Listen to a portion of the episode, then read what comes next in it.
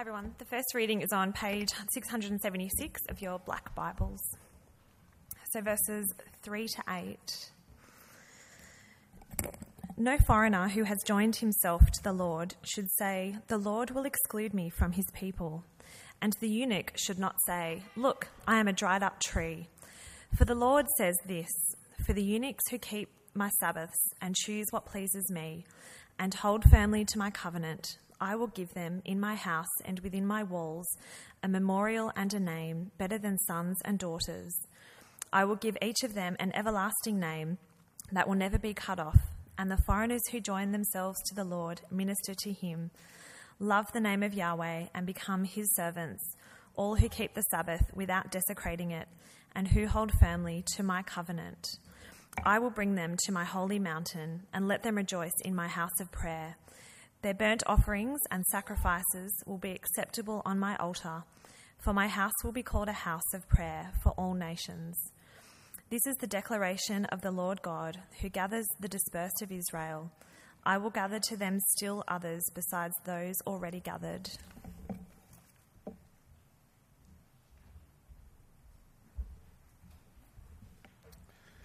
Second reading is from Acts chapter 8, and that's on page 1011 of the Pew Bibles. We're going to start at verse 1. Saul agreed with putting him to death. On that day, severe persecution broke out against the church in Jerusalem, and all except the apostles were scattered throughout the land of Judea and Samaria. Devout men buried Stephen and mourned deeply over him. Saul, however, was ravaging the church. He would enter house after house, drag off men and women, and put them in prison.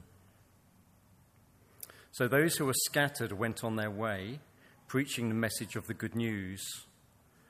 Philip went down to a city in Samaria and proclaimed the Messiah to them. The crowds paid attention with one mind to what Philip said as they heard and saw the signs he, the signs he was performing. For unclean spirits, crying out with a loud voice, came out of many who were possessed, and many who were paralyzed and lame were healed.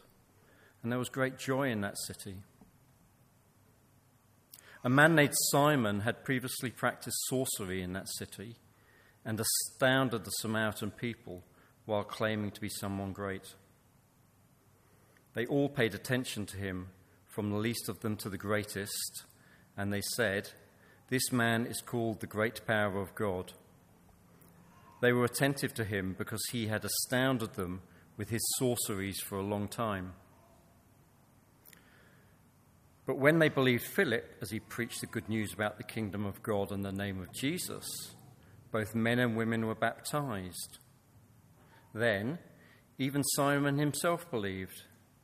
And after he was baptized, he went around constantly with Philip and was astounded as he observed the signs and great miracles that were being performed.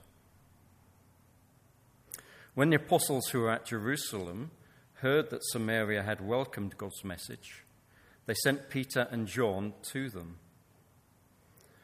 After they went down there, they prayed for them so the Samaritans might receive the Holy Spirit.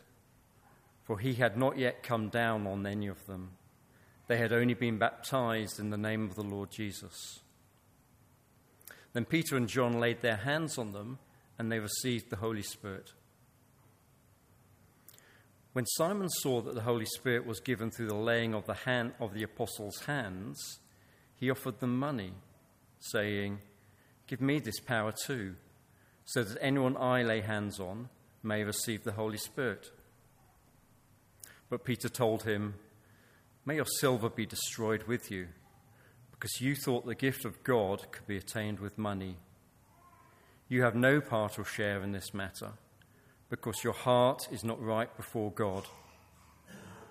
Therefore, repent of this wickedness of yours and pray to the Lord that the intent of your heart may be forgiven you.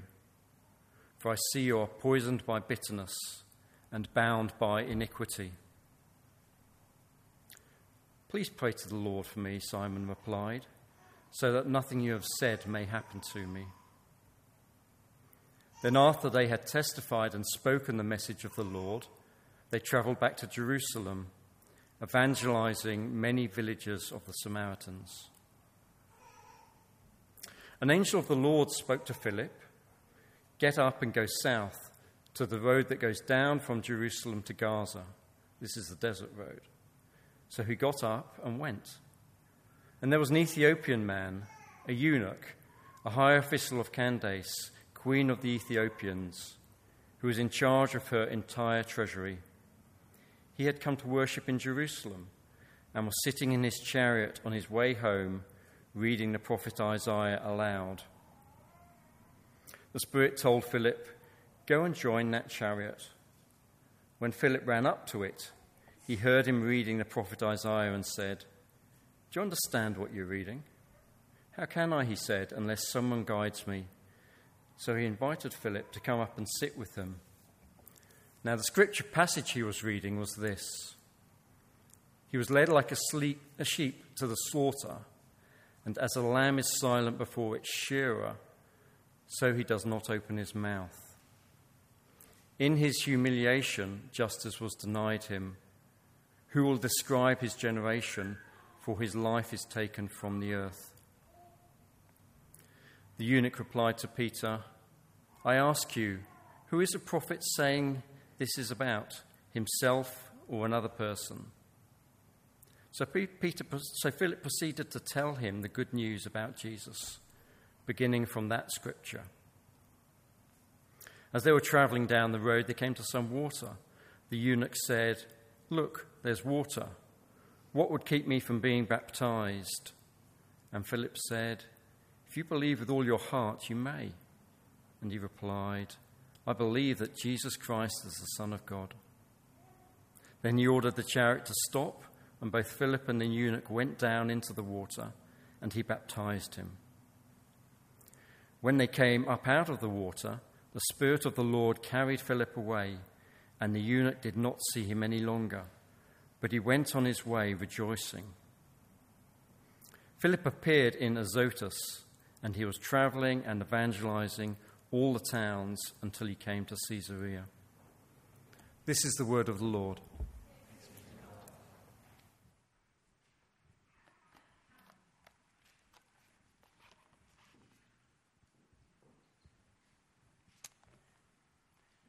Ben, you've already turned me on. I was waiting for Steve. Great. Well, friends, good to see you again this week. Um, as you know, this is the, the last week in Acts before Easter, and then we have the five week break dealing with questions we might have for God. Um, have you been enjoying Acts so far? Yeah, yeah, people have. Good.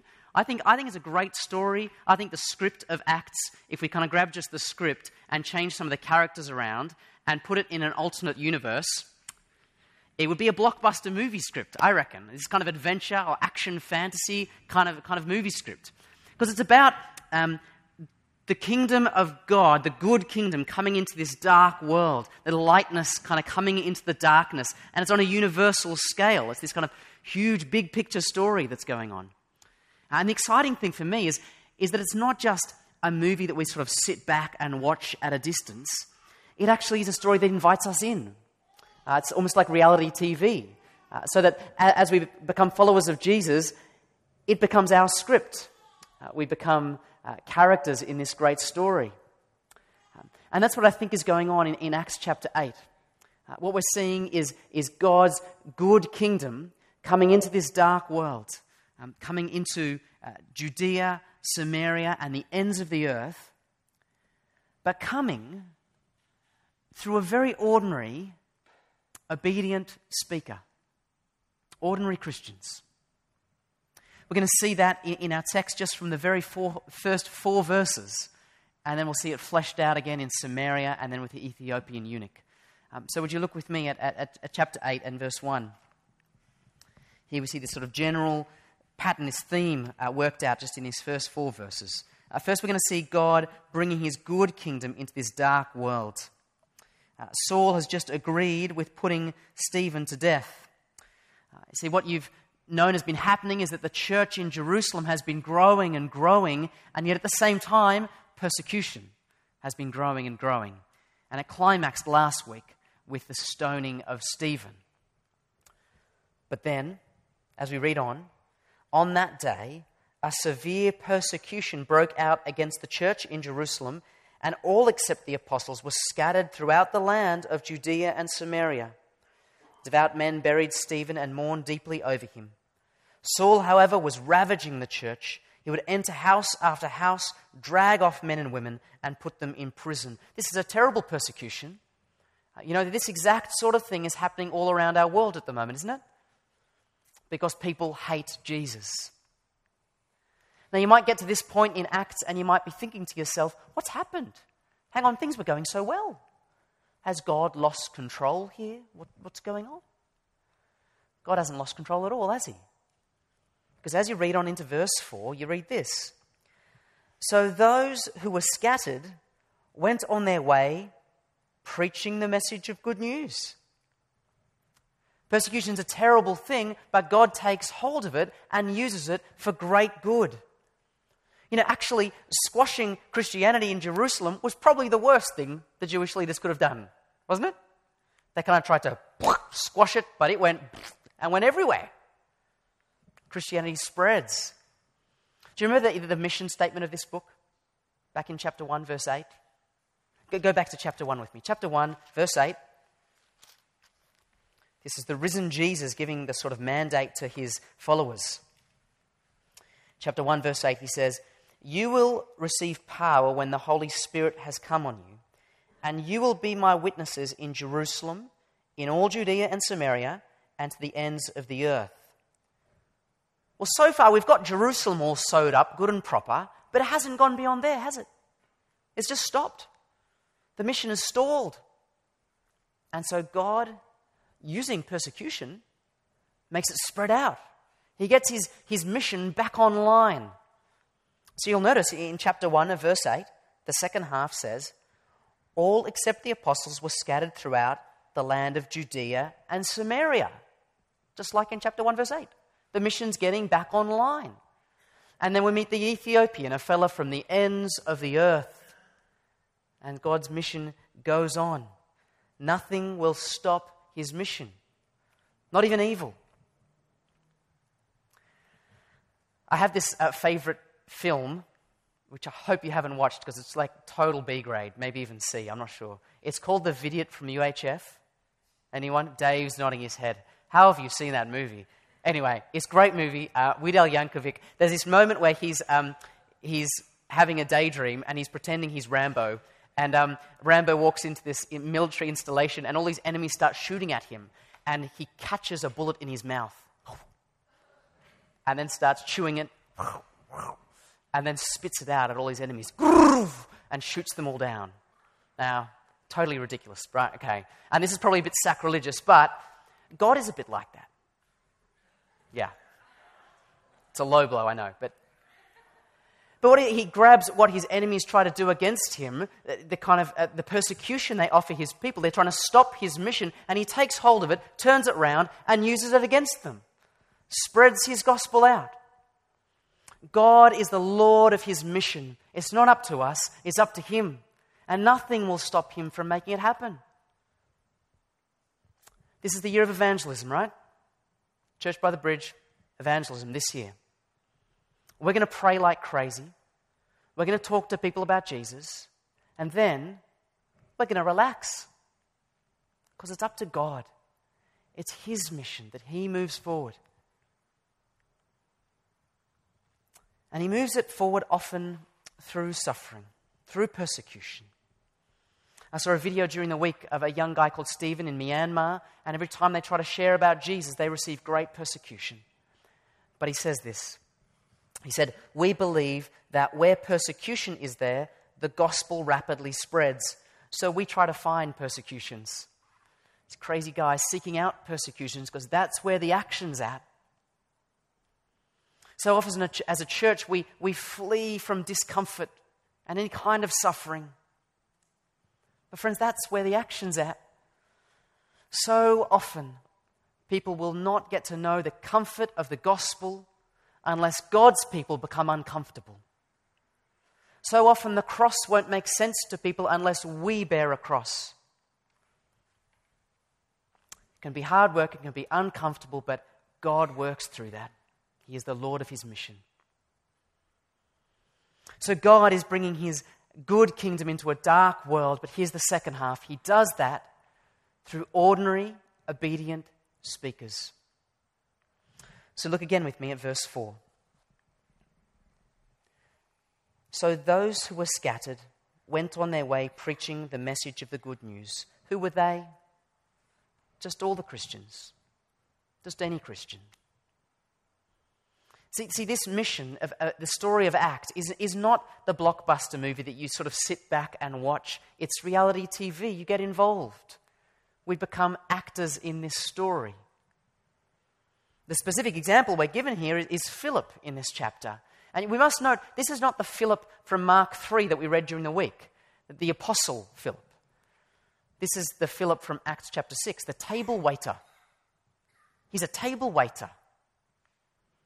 God does his great missionary work to the ends of the earth through a table waiter. People like us. And so look with me at verse 25. Chapter 8, verse 25. Then, after Peter and John had testified and spoken the message of the Lord, they traveled back to Jerusalem, evangelizing many villages of the Samaritans. Great work, apostles. But who does God have a special work for?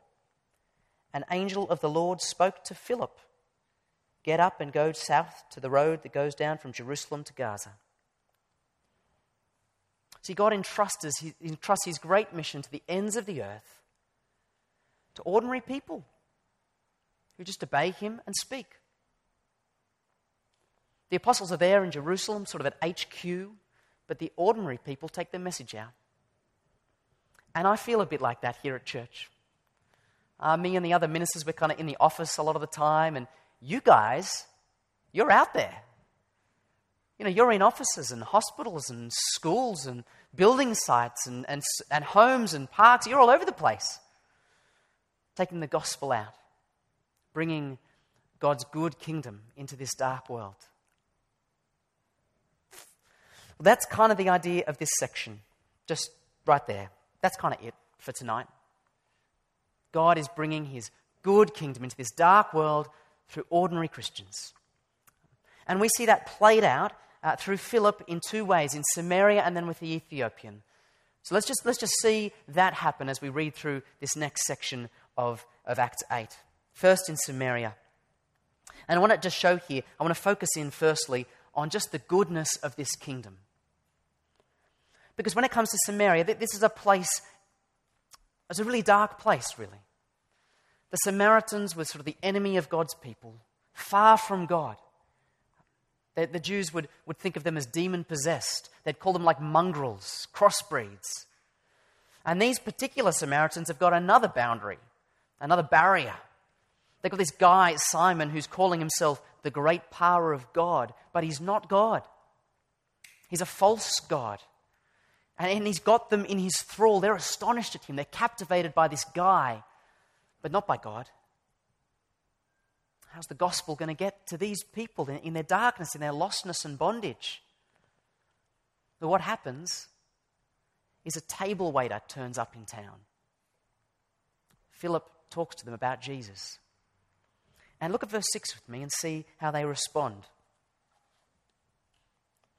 The crowds who had been paying attention to Simon, the crowds paid attention with one mind to what Philip said as they heard and saw the signs he was performing. They paid attention to something different here. They're captivated by something new.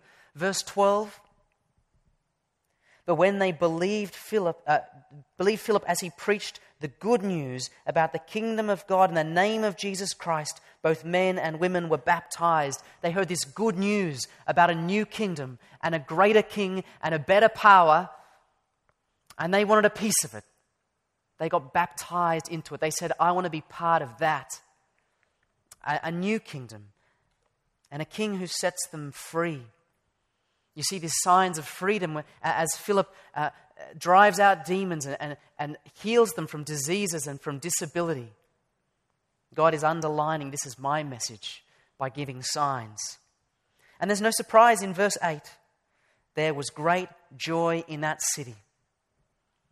Even Simon himself was turned to follow Jesus. Our, our world it, it lies in quite a similar place to this Samaritan city, friends. We live in a world in bondage, a world of darkness, where people are far from God, captivated by things that are not God, captivated by the promise of the career, the great power called the career that promises so much, promises freedom, or by the promise of lifestyle or the promise of the relationship, captivated, giving their attention to these things which are not God and do not bring them freedom, but keep us under bondage. Many of us have been there. But then the message of Jesus, the new king, the great kingdom, broke in for us, didn't it? Set us free. We got to know a better king, a greater power, and he gave us joy. The good kingdom came into our darkness. But then we see the other half of this statement here in Samaria as well. God is bringing his good kingdom, but it's God who's bringing his good kingdom through ordinary people. There's a weird bit in here, isn't there, with Simon? Simon, this guy, where he wants to buy this power. Did you get that bit? It's a bit strange, isn't it?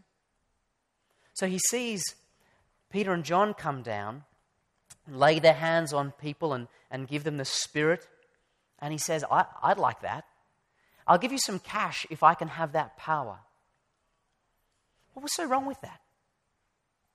Because Peter really responds quite strongly. What was wrong with what he was asking for? Well, verse 20 kind of lays it out pretty plain for us. Verse 20 Peter told him, May your silver be destroyed with you, because you thought the gift of God could be obtained with money. The big problem was he wanted to control a gift. The Spirit is God's gift. The gospel is a gift. No one has power over the Spirit. He is a gift. God the Holy Spirit will move his mission forward in this world however he wants to. He will blow where he wants to blow, and we will not have any control over him. Friends, the staff here at church have no more control over the Spirit than you do. We can't make people Christians any better than you can. You might have some good words to say, but that doesn't change it. We might try to make plans that help us spread the word together well. And we're really thankful that you kind of get on board and we do that together. It's great to see people last weekend serving at Super Sunday or handing out flyers. Great. But the Spirit doesn't just work through the kind of official channels, does He? He grabs hold of ordinary people and brings us, uh, enables us to speak to others who are in bondage and are far from God and to bring them salvation. Ordinary people like you. We're the people that He entrusts His great mission to in this world. That's what Philip was doing in Samaria. And that's what he does again in the next scene with this Ethiopian. And so that's the last scene we're going to look at. Would you look with me at verse 27 where we get introduced to this Ethiopian? Verse 27. So Philip got up and went. There was an Ethiopian man, a eunuch, and a high official of Candace, queen of the Ethiopians, who was in charge of her entire treasury. He had come to worship in Jerusalem and was sitting in his chariot on his way home, reading the prophet Isaiah aloud. Uh, this long description is meant to surprise us.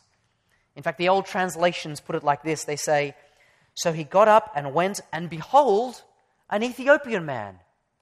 Behold, what's this guy doing here? Seriously? I'm meant to talk to this guy?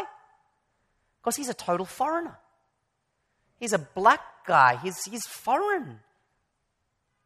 Uh, he might have been uh, reading, uh, he might have been in Jerusalem worshiping God and he's into his Bible. That's great. But he's right at the outskirts of, of who you could possibly call one of God's people.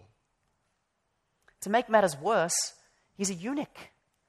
And eunuchs weren't really allowed, really allowed to come nice in and, and close to, to, to God's people. There's a lot of things that are keeping him far away. And yet, the mission director, the Spirit, wants him to speak, wants Philip to speak with this guy. And so, verse 29 the Spirit told Philip, Go and join that chariot. Notice again, God is moving his mission forward. It's the Spirit directing things. He said, Go and join that chariot. And I love Philip's response. Philip ran up to it. this kind of ready obedience, right into it. And I love what happens. This divine coincidence kind of comes about. The, uh, the eunuch happens to be reading the Bible. This happened to me the other day. I was at a park, and uh, it was my day off, and I, was, uh, I saw this guy lying there reading a book. Is that the Bible? Yes, it was. And I could kind of hear God saying, Dan, you should speak to him. And I was like, God, it's my day off.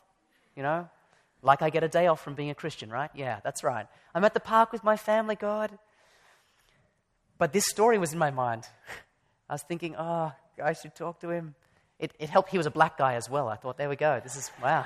This is, it was meant to be or something. Turns out his name was Simeon, and the guy, traditionally, this Ethiopian guy, his name was Simon. I thought, wow, is too good to be true. And so I go over to him and I say, nice reading material. Um, do you understand what you're reading? I thought I should stick with the story. That's what happens in the story. I thought, just give that a go. And he looks up and goes, no, not really. And we had a great chat. Divine coincidence. God just brought me across his path. And speaking of divine coincidences, could the Ethiopian have been reading a better part of the Old Testament? Isaiah 53. Uh, let's look at that little section. Uh, from verse 32 Now, the scripture passage he was reading was this He was led like a sheep to the slaughter, and as a lamb is silent before its shearer, so he does not open his mouth. In his humiliation, justice was denied him. Who will describe his generation? for his life is taken from the earth. The eunuch replied to Philip, I ask you, who is the prophet saying this is about, himself or another person? Friends, often our friends need someone to help them understand the Bible. I hope you can do that. So Philip proceeded to tell him the good news about Jesus, beginning from that scripture, because this passage is all about Jesus. He is the one who was led like a lamb to the slaughter why was he slaughtered? Because in Isaiah 53, the very verse just before this one that's written here is this We, like sheep, have gone astray. We all, like sheep, have gone astray. Each of us has turned to his own way. Isn't that true? We've not followed God and loved Him and trusted Him. We've turned to our own way. And so the Lord laid on him, Jesus, the iniquity of us all, the sin of each of us was laid upon Jesus. And then he was led like a lamb to the slaughter at the cross, and he died there for you and for me. Our sin upon his shoulders, so that our sin could be taken away and we might know God's love and forgiveness and peace with him. Isaiah goes on to say, that this lamb, this servant, was raised up to new life to give this blessing of forgiveness to all people, to all nations. And as you read on through Isaiah, you get to chapter 56 that Holly read out. Even the eunuch is welcomed in and brought God's blessing of forgiveness and belonging and future. That is ours.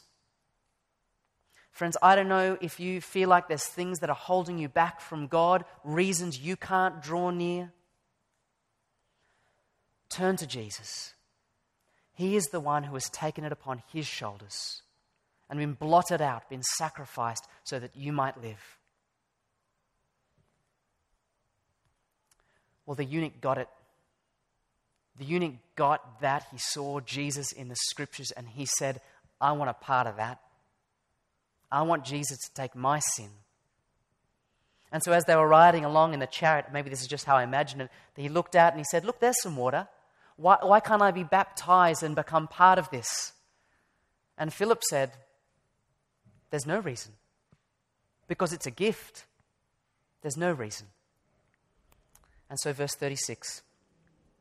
As they were traveling down the road, he came to some water. The eunuch said, Look, there's water. What would keep me from being baptized? And then, verse 38. Then he ordered the chariot to stop, and both Philip and the eunuch went down into the water, and he baptized him. When they came up out of the water, the Spirit of the Lord carried Philip away, and the eunuch didn't see him any longer, but he went on his way rejoicing. That's what the gospel brought to Samaria. That's what it brought to this man joy. The rest is, of course, history. The Ethiopian and Sudanese churches, even today, trace their heritage back to this man. They've built these shrines everywhere about this story. They found this old chariot that was falling apart, and they thought, that must have been the chariot. And they a, built a shrine over it. Anyway, what happened to Philip? Well, the passage ends exactly as it, as it began. Verse 4 Those who were scattered went on their way preaching the message of the good news. Verse 40 Philip appeared in Azotus and he traveled and evangelized, that is, shared the good news in all the towns until he came to Caesarea. In summary, God is bringing his good, good kingdom, his joy bringing kingdom into this dark world Judea, Samaria, the ends of the earth. And he's doing it through ordinary people who obey and speak. Do you believe that? That's my big question tonight. Do you believe that? That God is at work to bring this good kingdom into our city and into your street and into, into your workplace and into houses and families in our world. Do you believe that? And do you believe He's doing it through ordinary people like us? Yes? Do you believe that God orchestrates every moment of your day, every interaction, every person you meet? Yeah? Well, be ready. Be ready to speak. I've tried to believe that this week. I was walking through North Sydney and I was saying, God, I'm just going to try to be open to whoever you bring across my path. And a guy stopped me and said, do, do you know where the station is? That'll do. So I got talking to him, and he was an MBA student from Nigeria. Yes, another black guy. That's right. It's a pattern here. Didn't turn out being any sort of evangelistic opportunity, but uh, he wants to be a pastor. So we talked together and prayed. Divine coincidence, right? Being open to God using you, because that's what he does. He uses us. You might have heard of the Sparks, Shane and Ruth. They're mission partners of ours in Spain. This is how they do evangelism. They go around daily life uh, dropping words in, like, God bless, I'll pray for you. If someone says, It's a beautiful day, they go, Yeah, praise God. And they're looking to see if that person responds in any way. Is God doing a work in that person at all? And if they get some kind of response, they push it. And what they want to do is, like Philip, read the Bible with them and show them Jesus in the scriptures. The Sparks do that because they believe God is doing a work in this world, bringing in his kingdom, and they believe he's doing it through people like them. Do you believe that? Well, let's be ready to speak. I'm going to pray, and then I'm going to give an opportunity for us to just share who spoke the message with you and how, how that happened. Just 10 seconds, 20 seconds. I'm going to pray and then I'm going to give you an opportunity to do that. But my bet is, for most of you, an ordinary person shared the gospel with you. Why can't that ordinary person be us? Let me pray. God, we want to thank you and praise you so much that your kingdom, your good, joy bringing, freedom bringing kingdom, is breaking into this world. We thank you so much that you're behind it, God. You're making it happen. You're making it happen through ordinary people like us. Uh, Father, we pray, please, that you'd fill us uh, with joy in your kingdom, um, fill us with a willingness to speak. God, would you make us um, expectant, make us ready uh, to speak for you? Even this week, Lord, we pray you to bring divine coincidences across our paths. Amen.